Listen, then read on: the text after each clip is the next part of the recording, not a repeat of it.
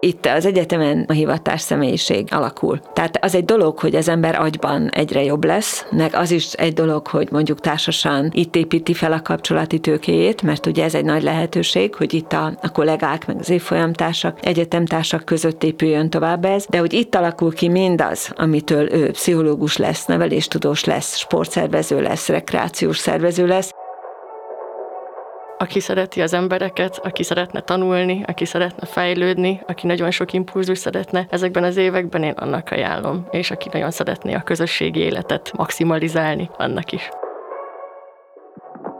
Elte Podcast. Elte Sort. Tudomány és ami előtte van. Utat mutatunk az egyetemi világban.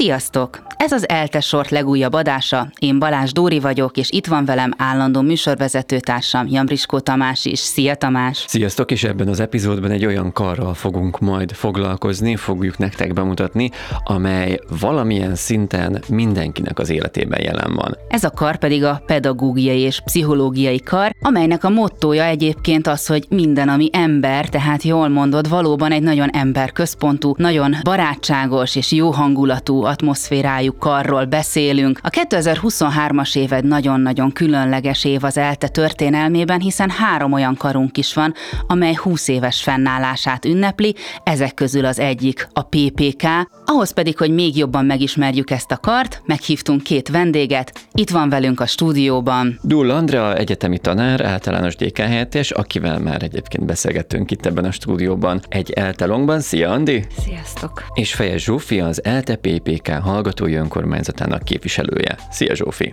Hello, sziasztok! Először egy kicsit beszélgessünk a történelmi háttérről. Ugye 20 éve áll fent a PPK, ezt így az adás előtt is egy picit veséztük azt a témakört, hogy mindenhol máshol bölcsész karon található meg például a pszichológia képzés is. Én magam is találkoztam egyébként ezzel a dologgal többször is, amikor pályaválasztási rendezvényeken veszek részt, hogy megkérdezem a kedves hallgató jelöltet, hogy melyik karra szeretne jelentkezni, azt mondja bölcsészkar. Szuper, és ezen belül melyik szakra? Hát a pszichológia. Mondtam, hogy ez szuper, csak nálunk ez nem a bölcsészkaron van. Hogy alakult ez történelmileg, Andi? Ez a kiválás a bölcsészkarból, amikor megalakult a PPK-ről, mesélj egy picit, kérlek. Maga az emberről való gondoskodás az ténylegesen valahogy a bölcsészettudományba tartozik, így logikailag leginkább, de azért a pszichológia egy sajátos helyzetű, a többiekről is mindjárt lesz szó, csak hogy az egyik motiváló erő az volt a pszichológia, pszichológiával kapcsolatos tudások, hogy azért egyrészt a pszichológia nem volt feltétlenül csak a bölcsészkari szemléletbe illeszkedő, hiszen nagyon sok tekintetben természettudományos, társadalomtudományos, tehát egy nagyon izgalmas határterületi tudomány. De ez csak egy volt annak a motivációjában, hogy 2003-ban megalakult ez a pedagógiai és pszichológiai kara, ami egyébként ELTE modell néven híresült el az országban. Igazából arról szólt az az időszak, hogy az emberről való tudás, tehát a pedagógiai, neveléstudományi és sporttudományi, egészségfejlesztési, pszichológiai tudás addigra már olyan erős volt tulajdonképpen, hogy azt lehetett mondani, hogy önállósodhat egészen nyugodtan. Pont ebből a természetéből adódóan, amivel kapcsolatban a pszichológiát hoztam példának, nagyon sok tekintetben közös metszetet jelentettek, egyrészt ezek a területek, másrészt pedig egy jól definiálható súlyuk volt, úgy oktatásban, mint kutatásban. Szóval, hogy így mondjam, egy szerves logikának az eredménye volt, hogy végül is önállósodott ez a kar, azzal a célral, hogy ezeket a területeket összefogja, illetve hogy a tanárképzésnek egy egységes alapot adjon. Abban azt gondolom, hogy egyetértetünk, hogy ilyen neves, szép kerek évfordulókra illik készülni. Valamivel, ünnepséggel, megemlékezéssel, külön programokkal. Ti készültek? Igen, jaj, nagyon készülünk, nagyon lelkesen, izgatottan. Októberben lesz két napunk. Az egyik napon lesz úgymond a hivatalosabb rész, ahol tulajdonképpen végig vendégül látjuk az egyetem vezetőit, a város, a kerület képviselőit, mert a hetedik kerületben vagyunk, hatodik, hetedik kerületben, és a kerületekkel nagyon jó kapcsolatot ápolunk, és aztán, a, hogy úgy mondjam, a második napon lesz, a, hát nem mondanám, hogy erezd el a hajamat, de hogy egy, egy sokkal informálisabb szinterekben, programokban gondolkodó rendezvény, amit egyébként pont ma fogunk megbeszélni. Az intézetek, a könyvtár nagyon sok jó bulival készül. Természetesen nem engedjük el a tudományos és komoly megemlékezést az eseményekről, és minden intézet megmutatja a maga profilját, de ezek együtt szerintem fogják tükrözni azt, amilyen akar emberi arculata. Zsófiti hallgatóként mennyit éreztek ebből a kerekéfordulóból, illetve a hallgatói önkormányzat, amelyik mindig szoros kapcsolatban állt és áll az egyetemmel és különösen a karral. Készül valamivel így az évforduló kapcsán? Mesélj erről egy kicsit, kérlek. A kommunikációs iroda minket is megkeresett a PPK 20. évfordulójával kapcsolatban, és mi nagyon szívesen együttműködünk velük, szóval minden olyanban, amiben mi tudunk nekik segítséget nyújtani, hogyan érjék el a hallgatókat, vagy mondjuk mi is reklámozzuk az eseményt, mi is posztolunk róla, mondjuk ilyenekben segítünk nekik, illetve rendezvényszervezésben is szeretnénk nekik nagyon sok segítséget nyújtani. Például vannak már olyan bejáratott programjaink, amik nagyon jók és nagyon populárisak a hallgatók körében, szóval ezekben szeretnénk egy kis terhet átvenni, szóval ahol tudunk igazából mi nagyon szívesen segítünk, de még folynak az egyeztetések ezekkel kapcsolatban. Én amikor különböző pályaválasztási rendezvényeken veszek részt középiskolákban, nagyon sokszor úgy ezt tőletek tanultam, tehát PPK-soktól jön ám az ihlet. Úgy szoktam mesélni a PPK-ról, hogy ez egy nagyon barátságos atmoszférájú kar. Ti hogy tudnátok jellemezni, Zsófi, először akkor hozzád fordulok, mint hallgató például, hogyha egy pár mondatban meg tudnád azt határozni, hogy milyen a PPK-ra járni, milyen mm. ott az atmoszféra, milyen a hangulat, akkor mi lenne az a pár mondat? Hát ami először eszembe jut, ez a nyitottság és a sokszínűség igazából. Amikor kitalálták a PPK-nak a mottoját, akkor azt nagyon jól megfogalmazták szerintem, hogy minden, ami ember, nem szeretnék klisés lenni, de ez nekem nagyon-nagyon tetszik. Azért már annyira széles a spektrum annak, hogy milyen emberek tudnak ide járni, és nagyon-nagyon összeköti őket azt szerintem, hogy mindenki emberekkel szeretne foglalkozni, és mindenki ezért dolgozik, hogy emberekkel foglalkozni, és ezért tanul, és azt gondolom, hogy egy annyira impulzív közeg, annyira sok impulzust, és annyira változatos impulzusokat lehet itt kapni, hogy nagyon formáló az embernek, főleg az egyetemi időszaka alatt, amiket itt átél. Szóval én nyitottságot mondanék, és sokszínűséget mindenképpen. Andi, te hogy látod ugyanezt a kérdést? Hát először is örülök, hogy a hallgatók is így látják, mert hogy mi is így gondoljuk, és ez törekvésünk is. Hogy úgy mondjam, mindenki ilyen, aki ide jön. Tehát tulajdonképpen, amikor válogatunk jelentkezők közül a kollégák helyére, akkor mindig beszélünk erről, hogy itt minden, ami ember, és tulajdonképpen ez egyik vonzerő, amiben én úgy gondolom, milyen emberek is jönnek, akik izgatottak attól, hogy egy másik emberre hogyan tudnak kapcsolatot teremteni, élvezik ezt a sokszínűséget. Tehát a kollégák is ilyenek, a hallgatók is ilyenek, tehát nagyon lelkesek, nagyon színvonalasak, nagyon felkészültek és nagyon motiváltak. Tehát igazából az a tapasztalatom, hogy mindenki az akar lenni, amilyen szakra jelentkezett, és ezt komolyan veszi, és élvezik a kollégákkal való együttműködést. Igazából a karnak a profilja is ez, tehát nem csak élvezzük ezt, hanem csináljuk is. Tehát amilyen képzéseink vannak, azok mind az emberről szólnak, nagyon sok oldalról, a sporttól kezdve tényleg a pszichológiáig, vagy a közösség szervezésig. Tehát van egy tudományos alapja is ennek, egy élvezeti értékű, gyakorlatilag elhúzódó tanulás, nagyon sok generációt tanítunk, tanulunk velük együtt. Ténylegesen a 18 évesektől a harmadik kor egyeteméig, ami az idős kor, és minden tekintetben támogatjuk az együttműködést, nem csak a kollégáink és a hallgatók, a hallgatók, hallgatók között, hanem például a külföldi kapcsolatokat. Tehát nagyon gazdag támogatási rendszere van a karnak, ami arra indít, hogy a mindenemi embert azt más rendszerekben, más országokban is tapasztalja meg, de hát én is csak azt tudom mondani, hogy és mindez nagyon jó hangulatban történik. Meg lehet határozni egy olyan embertípust, aki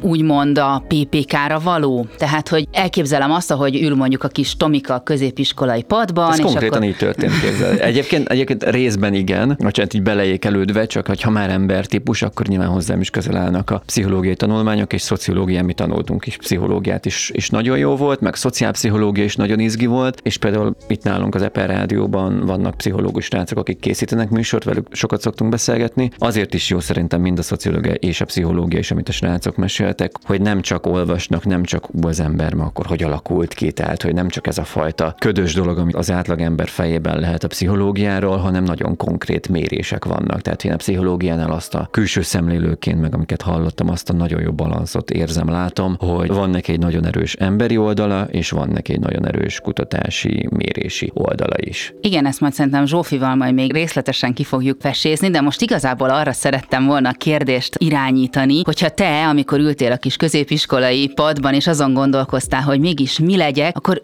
mik azok a tulajdonságok, amiket mondjuk fel kellett fedeznie magában a kis Tomikának, hogy ő igenis predestinálva legyen mondjuk egy PPK-s képzésre? Hát a képes lettem volna felismerni, szerintem kevésbé, tehát hogy én mondjuk érettségi után azért kihagytam egy pár évet, és nagyon, nagyon jó is volt, de mondjuk, hogyha a leendő gyerekemre, hogyha ránézek és érdeklődik ilyen iránt, akkor milyen tulajdonságok jó, hogyha esetleg a magja megvan bennük. Igen, tehát a kérdés az nagyjából erre irányulna, hogy milyen tulajdonságokkal kell, lehet, szabad rendelkeznie egy leendő PPK-s hallgatónak. Andi? Hú, ez nagyon nehéz kérdés, mert azt gondolom, hogy ez egy nagyon tág. Tehát nem tudok mondani igazából, és szívem szerint nem is mondanék olyan tulajdonságokat, amelyek nagyon segítenek, vagy hogy egyértelművé teszik azt az utat, ami a PPK-n bejárható. Én azt gondolom, hogy aki egyetemre akar jelentkezni, és motivált, megnézi, nyilván megvan a megfelelő tanulmányi eredménye, akkor nagyon sokfajta mentalitással jól érezheti magát itt a PPK-n, mint minden, ami ember. Ebbe a szemszögbe, vagy ebből a nézőpontból értelmezzük ezt a dolgot. Tehát ha valaki kreatív, nyitott és társaságkedvelő, és egyfajta ereje a közösségnek, motorja, ő is megtalálja a helyét, és azt gondolom, hogy az az ember is megtalálja a helyét, aki egy kicsit visszahúzódóbb, aki elvontabb tudományos érdeklődésű, és e között számos átmenet van. Szóval én nem mondanám azt, hogy légy ilyen, légy olyan, gyere ide, és élj velünk. Zsófi, neked mi a gondolatod erről? Én teljesen rákapcsolódnék erre a gondolatmenetre igazából, amit Déken helyettes asszony említett, szóval én sem mondanék ilyen tulajdonságokat szívesen, megmondom őszintén, mert ebben tényleg ez a szép, hogy annyira sokféle ember jöhet ide, és annyira sokféle ember van. És nem szeretném magamat ismételni, szóval aki szereti az embereket, aki szeretne tanulni, aki szeretne fejlődni, aki nagyon sok impulzus szeretne, ezekben az években én annak ajánlom, és aki nagyon szeretné a közösségi életet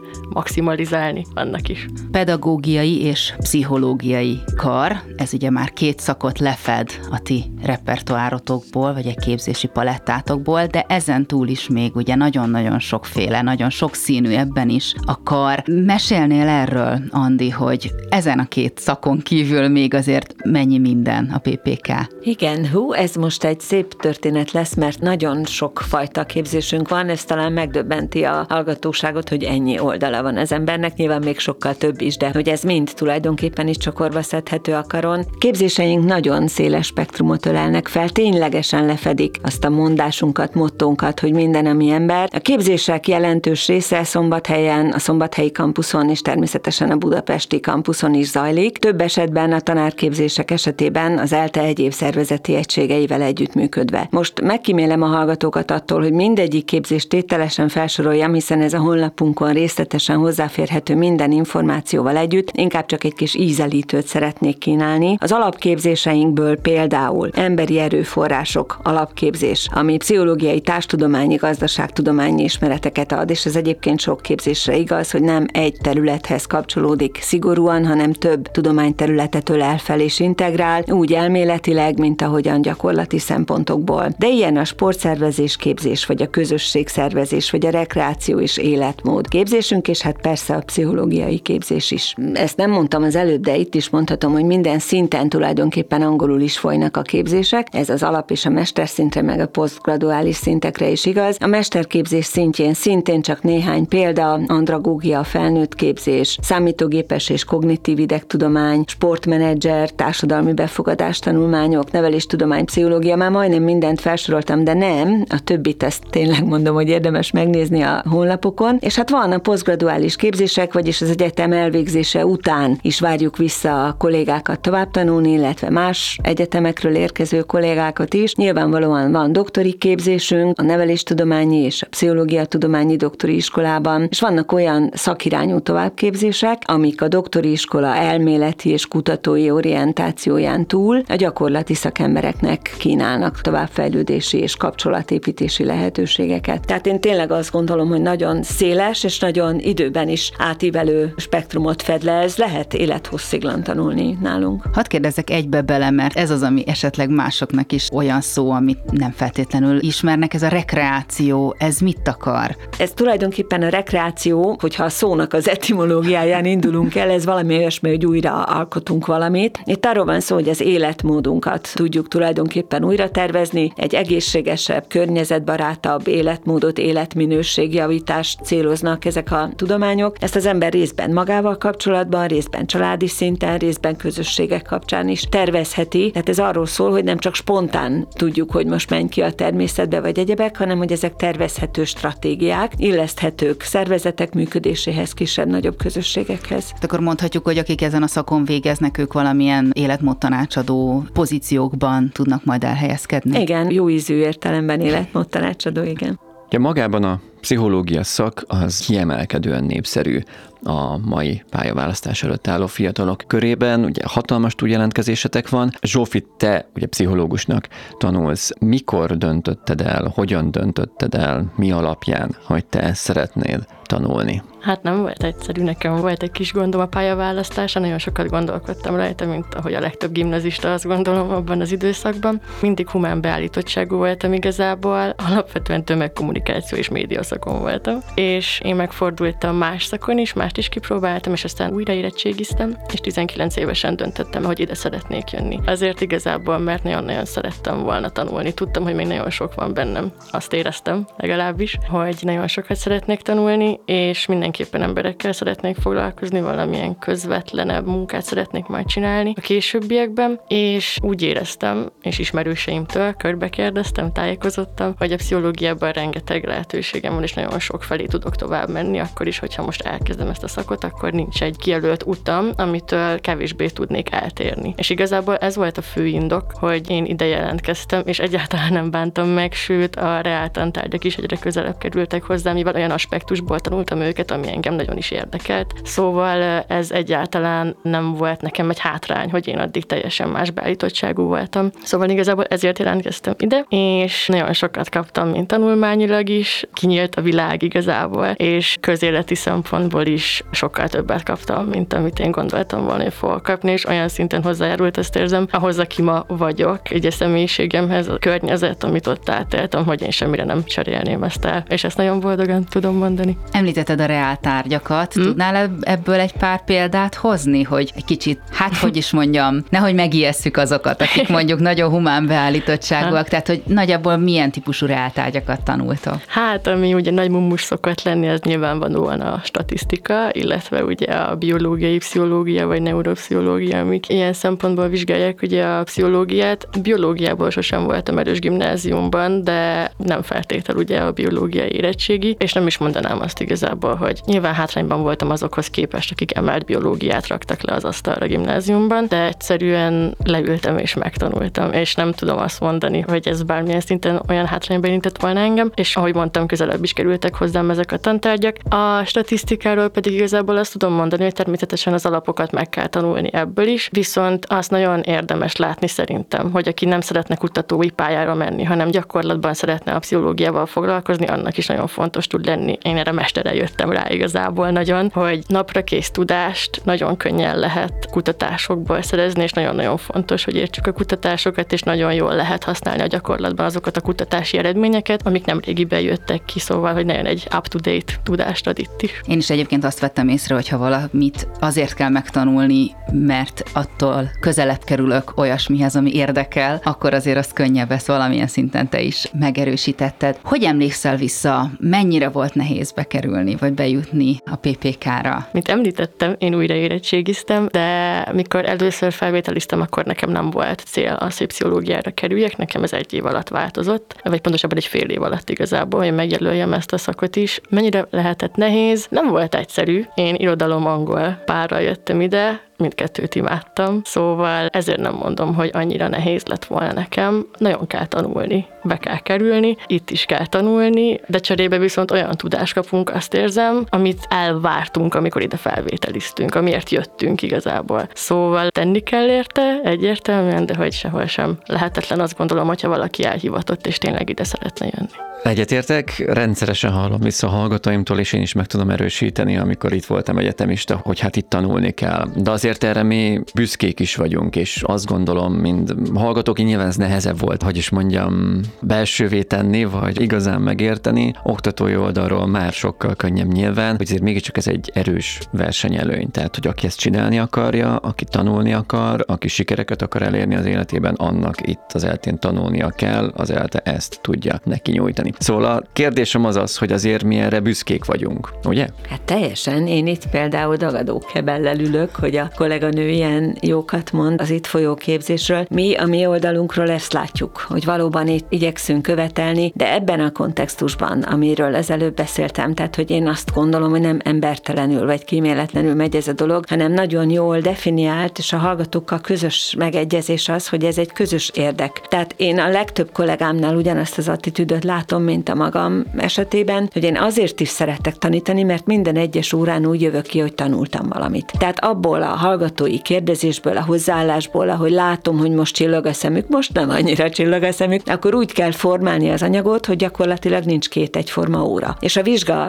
sem arról szól, hogy adj számot a tudásodról, ez egy elavult történet. A vizsga egy gyakorlatilag egy partneri szakmai konzultáció, amiben a, a kollega elmondja, a kollega, még egyszer mondom, a kollega elmondja, hogy mire jutott a saját tanulmányaiban. Engem egyrészt érdekel, hogy mit sikerült átadni neki, de ugyanakkor abból, amit mond nekem, én is mindig gazdagszom. Szóval én szerintem a karon ez egy domináns szemléletmód, és ha így tanulunk, akkor az egyrészt egy nagyon 21. századi, tehát nem arról szól a dolog, hogy a 20-tól a 40. oldalig mond vissza, hanem készségeket, szemléletet, nyilván vannak olyan dolgok, amiket meg kell tanulni alapok, de hogy igazából alkalmazható készségeket tanulnak a kollégák, és ilyen értelemben ez élvezet is. Szóval, hogy miért vagyunk egyébként egyetemen, ha nem akarunk gazdagodni minden tekintetben. Nagyon sokszor használtad a kolléga szót, és egyébként én is, úgyhogy nem beszéltünk előtte, ezt bevallom. Én is rendszeresen használom az óráimon a, a kolléga szót, vagy azokkal nyilván, akik egyetemisták is együtt dolgozunk. Azért ez egy jelentősen másabb terület, mint a középiskola. És azt rendszeresen tapasztalom, és ezt is szeretném tőled kérdezni, hogy mi a különbség a középiskolai gimnáziumi tanulmányok és az egyetemi tanulmányok között, mert azt gondolom, hogy nem túlzás azt állítani, hogy ez egy dimenzióváltás, és szerintem egy kifejezetten jó dimenzióváltás. Talán a 21. században ez egy kicsit folytonosabb, mint mondjuk az én időmben volt, hiszen ma már talán a gimnáziumban, de erősíts meg Zsófi vagy cáfolj meg, talán a gimnáziumban is nagyon sok esetben ilyen átfogó készség dolgokat kérnek, és nem konkrét ismereteket. Mindenkinek elmondják, hogy az internet a barátot, tehát hogy jó középiskolákban nem kérik már számon azt, amit amúgy is az ember más forrásból könnyen utána nézhet, és nem jelentős a tudás szempontjából, tehát talán nem itt van. Mindenképp van különbség a mennyiségben azért. Mindenképp van különbség abban, hogy amíg a középiskolában azért van viszonylag, ha nem is napról napra, de egy rendszeresebb számonkérés, itt azért az egyetemen szerintem ez a mindennapok során is eldől. Tehát egy jó szemináriumi részvétel az esetleg kulminálhat egy érdemi egybe is, vagy valamilyen értékelésbe. Tehát egy folyamatosabb, magasabb szintű, mindenképpen integrálóbb, szakmaibb rálátás van, vagy rálátás várt el a hallgatóktól, és egy sokkal speciálisabb. Tehát amíg a középiskolában célszerű tudni az irodalmat is, meg a magyart is, meg ki tudja, mi kell majd. Itt azért megint csak minden szakra persze széles ismeret kell, de azért mégiscsak afelé haladunk, hogy itt rekreációszervező vagy pszichológus lesz valaki. És valóban azt szerintem egy nagyon nagy különbség ez a kollegiális tanulás, amiben egyébként a hallgatóink többsége nagyon hamar belenő. Ez szerintem egy jó kölcsönhatás, tehát hogy itt nem egy aláfölé rendeltség van, hanem tényleg egyfajta partnerség, de ezt is meg kell tanulni. És ez nem mindig könnyű, ez folyamatában alakul. Zsófi, azt gondolom, hogy te és én állunk a legközelebb az egyetemista éveinkhez itt a stúdióban. A gimnáziumi középiskolai tanulmányok és az egyetemi hallgatói lét között, életmód között te hogy élted meg? Mik a legnagyobb különbségek? Én egyet tudnék érteni ezzel a kollegiális viszonya főképpen, hogy talán ez a legnagyobb változás, de ez egy elképesztően jó változás. Mármint, hogy az ember magától annyira sok helyről tud szerezni információt, főleg, hogyha ugye együtt dolgozik egy kollegiális viszonyban egy oktatóval, ami sokkal nagyobb szinteret biztosít arra, hogy az ő készségeit igazából így kinyilatkoztassa, mint mondjuk a gimnáziumban, mert ott azért megvan egy tanterv, nyilván itt is megvan, de is sokkal nagyobb szabadságot érzek. Szóval itt igazából az ember el tudja végezni ezt a szakot, el tudja végezni nagyon jó jegyekkel, de olyan tudományos pluszt is tud szerezni, hogyha ő beletesz még többet, és utána megy a dolgoknak, és együtt dolgozik az oktatókkal, ami viszont nagyon nagy plusz, azt hiszem, az ő életében. Szóval nagyon sok mindent lehet kivenni ebből, és az ember el tudja dönteni, meg el is dönti a preferenciái alapján, hogy mennyit szeretne. Egy gondolattal kiegészíthetném ezt még, hogy van erre egy szakszó. Itt az egyetemen a hivatás személyiség alakul. Tehát az egy dolog, hogy az ember agyban egyre jobb lesz, meg az is egy dolog, hogy mondjuk társasan itt építi fel a kapcsolati tőkéjét, mert ugye ez egy nagy lehetőség, hogy itt a, a kollégák, meg az évfolyamtársak, egyetemtársak között épüljön tovább ez, de hogy itt alakul ki mindaz, amitől ő pszichológus lesz, neveléstudós lesz, sportszervező lesz, rekreációs szervező lesz, talán jól összefoglalja ez a hivatás személyiség. Most még egy picit maradjunk ennél a korosztálynál, amikor bekerül valaki az egyetemre. Elsősorban a hallgatói önkormányzat oldaláról érdekelne az, hogy milyen szerveződések vannak, mikkel várjátok az új hallgatókat, gólyatábor, bármilyen olyan integrációs rendezvények, tehát mire készülhet a leendő hallgató, mi fogja itt fogadni? A felvételi után az első nagy programunk, ahogy említetted, az a gólyatábor, ami egy elképesztően meghatározó élmény szokott lenni a gólyáinknak. Minőségi programnak gondoljuk, szóval nagyon büszkék vagyunk. A gólyatáborban kezdődik el a gólyáknak az integrációja, de ez nem áll meg itt egyáltalán. Szeptember elején szerveződik meg a gólyahetünk, ami orientációs napoknak felel meg. Számban egy kicsit nagyobb rendezvény, kicsit kevésbé kötöttebb, mint egy gólyatábor, és ott tudnak a hallgatók mind tanulmányi információkat szerezni, mind pedig ismerkedni, illetve rengeteg kapcsolatot kialakítani, amiben tudnak utána igazából fogóckodni az első évükben, ami a segítségükre lehet, illetve gólyatábortól nincsen elengedve a csapatoknak a keze, mert még ősszel is rengeteg csapatépülés van, illetve együtt mennek sokszor a zenés táncos mulatságokra, amiket a kar rendez, hiszen vannak pörgősebb programjaink, amit már említettem, de aki nem szeretne feltétlen ezekre a pörgős bulikra menni, azok is nagyon könnyen megtalálják a saját szájízüknek való eseményt, mint például vannak zenés estjeink, van eklektik programunk, ami művészi készségekkel rendelkező hallgatóinkat foghatja meg, szóval ez egy kiállítás igazából, de szoktak rajta zenélni is, hiszen milyen jó, hogyha a kiállítás mellé zene is jár. Újságírói tevékenységünk is, van egy újságunk, kari újságunk a perspektíva, de van egyébként tudományos újságunk is a tudomány perspektíva, szóval nagyon sokféle útvonalon el lehet indulni. Van társas estünk, gasztrokulturális eseményünk, rengeteg minden van, és az is, aki pörgősebb eseményre vágyik, az is meg tudja találni a neki preferált esemény, de az is, aki mondjuk éppen egy kicsit beszélgetősebb, kapcsolódósabb eseményt szeretne meglátogatni a barátaival. Akkor mondhatjuk azt, hogy nem csak, hogy elég aktív a közösségi életetek, de így jó közösséget is alkottok. Igen, ez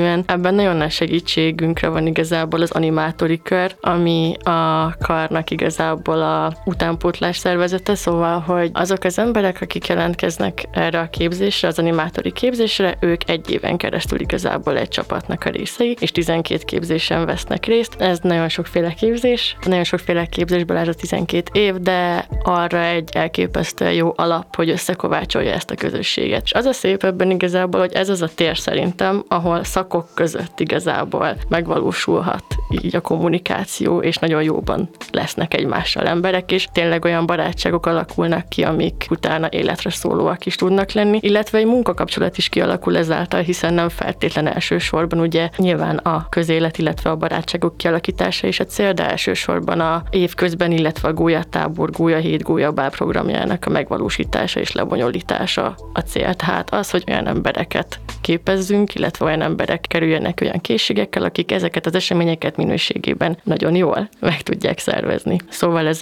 innentől kezdve nagyon megtartó közösség szerintem. Itt már Zsófi mesélt arról, hogy a hallgatókat milyen egyetemi élet várja. Andi, hozzád fordulok, hogy a hallgatókat milyen tudományos élet várja, mert azt gondolom, hogy önmagában is egy kiváló és nagyon szerethető dolog, hogyha ki az eltére jön, az egy közösségbe jön, meg tudja találni, ki tudja alakítani a, a saját baráti társaságát, közösségét. Egyébként nyilván ezt nagyon jól tudjátok, úgyhogy főleg a hallgatóknak mondom, hogy statisztikák bizonyítják, hogy az emberek később a hosszabb barátságaikat, szakmai kapcsolataikat döntő többségében, sőt még sokszor a házastársukat is döntő többségében az egyetemről választják ki. Szóval Andi, a közösségi életen túl milyen tudományos, esetleg diákköri lehetőségek vannak a hallgatóknak, hiszen aki azt gondolom egyetemre megy, az magas szinten kíván foglalkozni azzal a szakkal, ahová felvették és ahová jelentkezett. Nagyon örülök ennek a kérdésnek, mert akartam átvezetni Zsófitól ezt a dolgot, hogy természetesen vannak ilyenek a karon, de hogy amiben talán kivételes még a mi karunk, hogy egy elképesztő jó együttműködés van a hők és a karnak a különböző intézetei között abban a tekintetben is, hogy akár mondjuk volt arra példa, hogy a, az egyik épületet a hőkkel együttműködve kicsit, hogy úgy mondjam, feltupíroztuk. Tehát, hogy a hők különböző pályázati lehetőségekből adott pénzt konkrétan arra, hogy bizonyos területeit fel feldíszítsük, hallgatóbarátabbá tegyük, és akkor ezt a hallgatókkal együtt csináltuk. Vagy talán furcsán hangzik, de igazából nem, hogy a höknél pályáznak például bizonyos intézetek, nyilván hallgatókon keresztül mondjuk éppen intézeti konferenciákra. És a hök természetesen a hallgatói részvételért, hogy úgy mondjam, cserébe, vagy hogy ezen a vizen ezeket is tudja támogatni. Tehát, hogy nem csak akar támogatja a hallgatói létet, hanem a hallgatók is beleadják a közösbe, ami az ő részükről adott, de ide tartozik a demonstrátori pályázat is, tehát hogy a, végül is az intézetek veszik föl a demonstrátoraikat, akik aztán az elvégzett sikeres munka igazolása után a högtől kapnak utólagos ösztöndíjat, vagy valamiféle honoráriumot a tevékenységükért. Tehát szerintem ebből a szempontból is példaadó, vagy élvezetes az együttműködésünk, de ezen kívül természetesen van TDK tevékenység, a karon természetesen van szakkollégiumunk is, erről lehet, hogy Zsófi illetékesebb, hogy beszéljen, de hogy van egy nagyon jól működő szakkollégium, az I. Sándor szakkollégium, kollégium, illetve megint csak azt kell mondjam, hogy tulajdonképpen azért is vagyok relatíve zavarba ennek a nevesítésekor, mert annyira a mindennapok része. Tehát, hogy az, hogy amikor van egy kari konferencia, és abban a hallgatók is részt vesznek, vagy vannak olyan hallgatói konferenciák, amiket kifejezetten nekik szervezünk, vagy olyan tudományos események, amelyek kiránduláson keresztül valamiféle tudományos eszmecserék. Tehát, hogy ez a mindennapjaink része, amennyiben a tudományos és a tanulmányi életet is össze összekötjük. Tényleg azt gondolom, hogy ez egy ilyen win-win dolog, tehát, hogy mindenki gazdagszik ezektől. Nagyon fontosak ezek a tanulmányon kívüli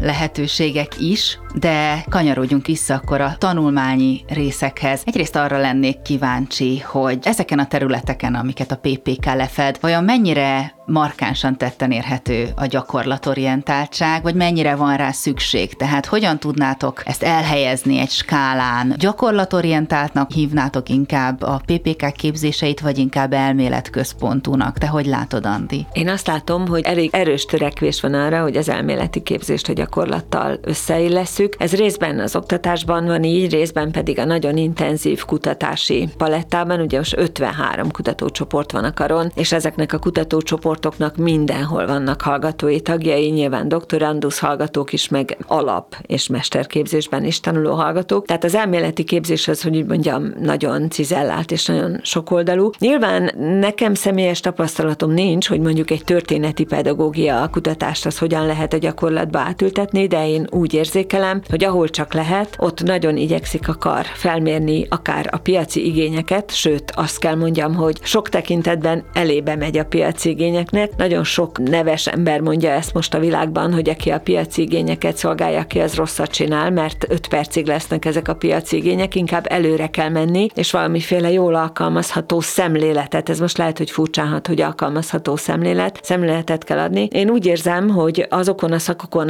amelyeket én jobban ismerek egyértelműen, megvan a gyakorlatorientáltságra való törekvés, de én úgy vélem, hogy az egész karon ott van ez, hogy amikor kikerül hallgató, akár csak a mesterszakról, vagy akár az alapképzésről, akkor is megállja a helyét a munkaerőpiacon, tudjon kezdeni valamit, akár anyagi okokból, akár másokból nem akar rögtön például tovább tanulni, el tudjon helyezkedni, és tudjon értelmes dolgokat csinálni a világban, úgyhogy szerintem ez egy kifejezett törekvés.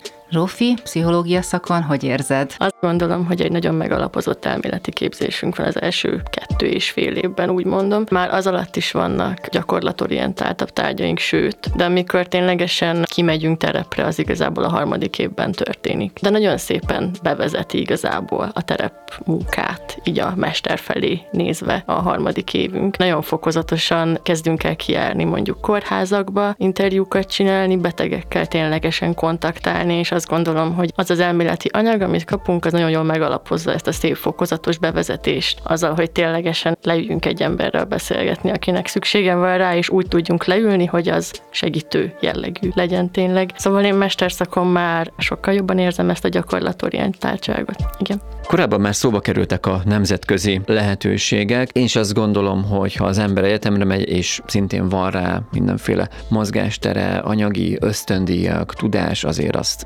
érdemes meglépni, hogy minimum angol órákra jár, itt a külföldi lehetőségeken belül ugye az Erasmus-t értjük döntő többségében. Szóval pontosan milyen mozgástere van egy-egy hallgatónak, hogyha nem csak itthon szeretne tanulni, hanem valamilyen fajta nemzetközi közegben, nemzetközi kutatócsoportokban részt venni, vagy csak egyszerűen, idézélbe persze egyszerűen eltölteni fél évet egy partner egyetemen, ahol szintén kiváló oktatóktól tanulhat, aztán pedig a tudását hazahozhatja és hasznosíthatja. Nagyon sok lehetőség van, a kar ebben az értelemben is nagyon nyitott, tehát befogadó, nyilván az anyagi lehetőségektől, meg az aktuális helyzettől függ azért ez a dolog, tehát reagál nyilván akar is ezekre a helyzetekre, de hogy a befogadó készség az teljes mértékig megvan, nem csak az egyéni kezdeményezések, de azokra is nyitottság van, tehát hogyha van, akinek van egy egyéni partnere, vagy egy olyan lehetőséget lát a világban, akkor akar azt igyekszik megtámogatni. Konkrétan anyagiakkal is vannak utazási pályázatok, konferencia részvétel pályázatok, lehet menni is, és lehet fogadni neves kutatókat, kutatócsoportokat, és ebből a szempontból az LT-be is nagyon jól illeszkedik a kar, tehát azokat az irányokat, amik az LT-nek is fontos irányai,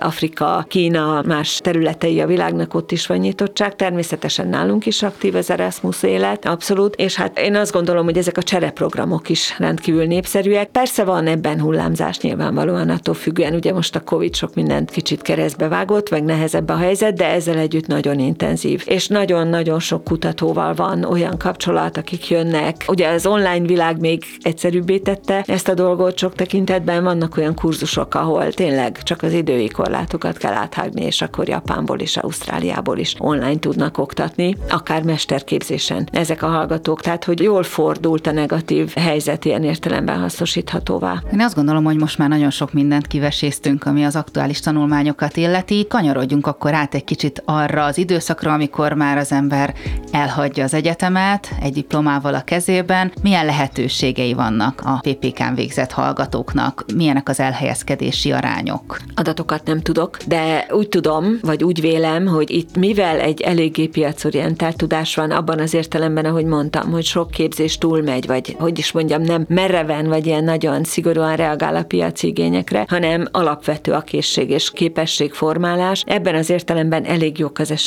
Én tényleg nem tudok most adatokat, de a visszajelzésekhez ezt meg szoktuk kérdezni, tehát az alumnuszokkal igen jól tartjuk a kapcsolatot, sikeresek. Abban az értelemben is sikeresek, hogy egyrészt visszajönnek. Tehát, hogy a 21. században azért az elég világos, hogy egy diploma, nem diploma, vagy hogy fordul a szél, bármi, és akkor kell még egy másik fajta tudás. És ebben az értelemben is jól kombinálhatók egymással az alapszakok, a mesterszakok és a posztgraduális képzések is, és sokan csinálják azt, hogy ha egyszerűen a világban most éppen nem tudott elhelyezkedni, akkor visszajön és tanul valami olyasmit, amivel egy még árnyaltabb és gazdagabb tudása lesz. Én azt gondolom, hogy egy csomó területen könnyű az elhelyezkedés, vagy könnyű lehetne, tehát hogy a társadalomnak rengeteg igénye van arra, hogy az emberekkel való foglalkozás teret is kapjon. Én azt gondolom, hogy megtalálják a hallgatóink előbb vagy utóbb azt a munkaterületet, ahol ki is tudnak teljesedni. Zsófi, neked így a mesterképzés első évének már a vége felé tartva azért közeledik a pillanat, hogy egyszer csak te is kilépj az egyetem falain kívül. Mik a terveid? Hogy látod magad majd egy év, másfél év múlva? Merre indulsz majd tovább?